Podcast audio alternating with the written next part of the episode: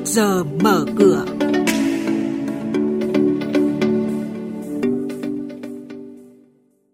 Thưa quý vị, thưa các bạn, Ngân hàng Nhà nước giảm 50% phí thanh toán liên ngân hàng.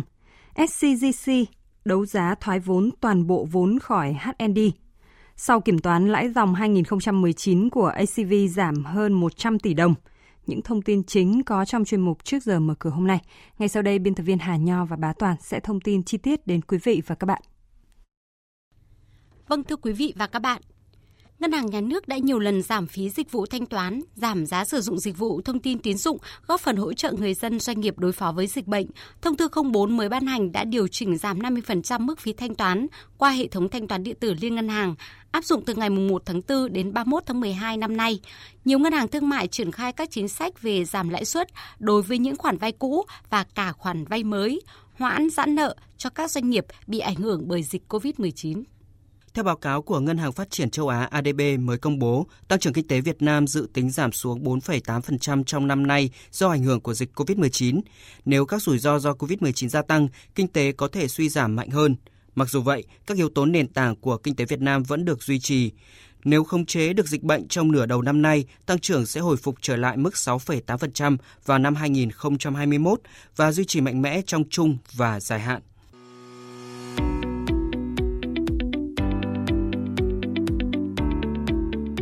Và các bạn đang nghe chuyên mục Trước giờ mở cửa phát sóng trên kênh Thời sự VV1 từ thứ 2 đến thứ 6 hàng tuần.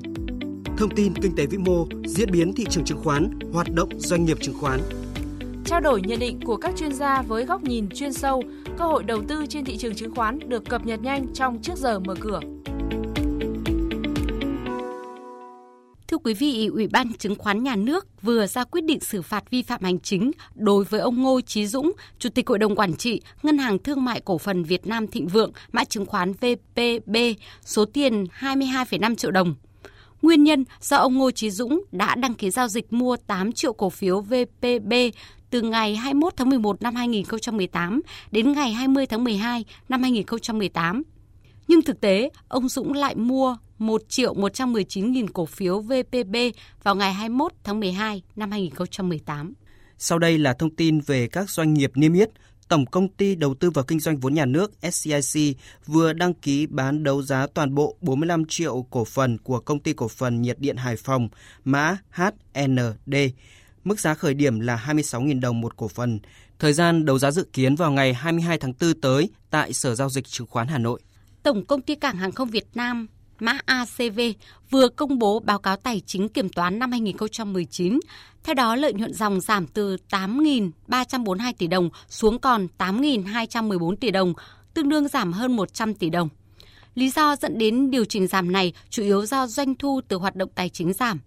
Sang năm 2020, ACV ước tính ảnh hưởng do COVID-19 có thể khiến tổng sản lượng vận chuyển hành khách thông qua toàn mạng cảng ước giảm 35 triệu lượt khách trong năm.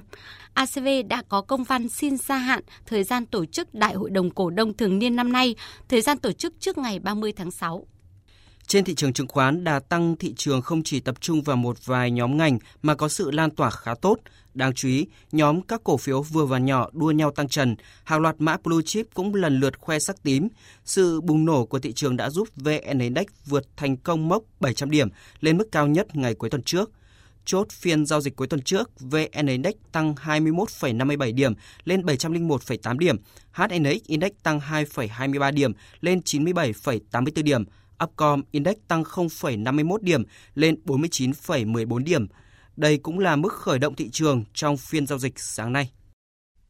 Cảm ơn biên tập viên Hà Nho và Bá Toàn với những thông tin đáng chú ý vừa rồi về thị trường chứng khoán.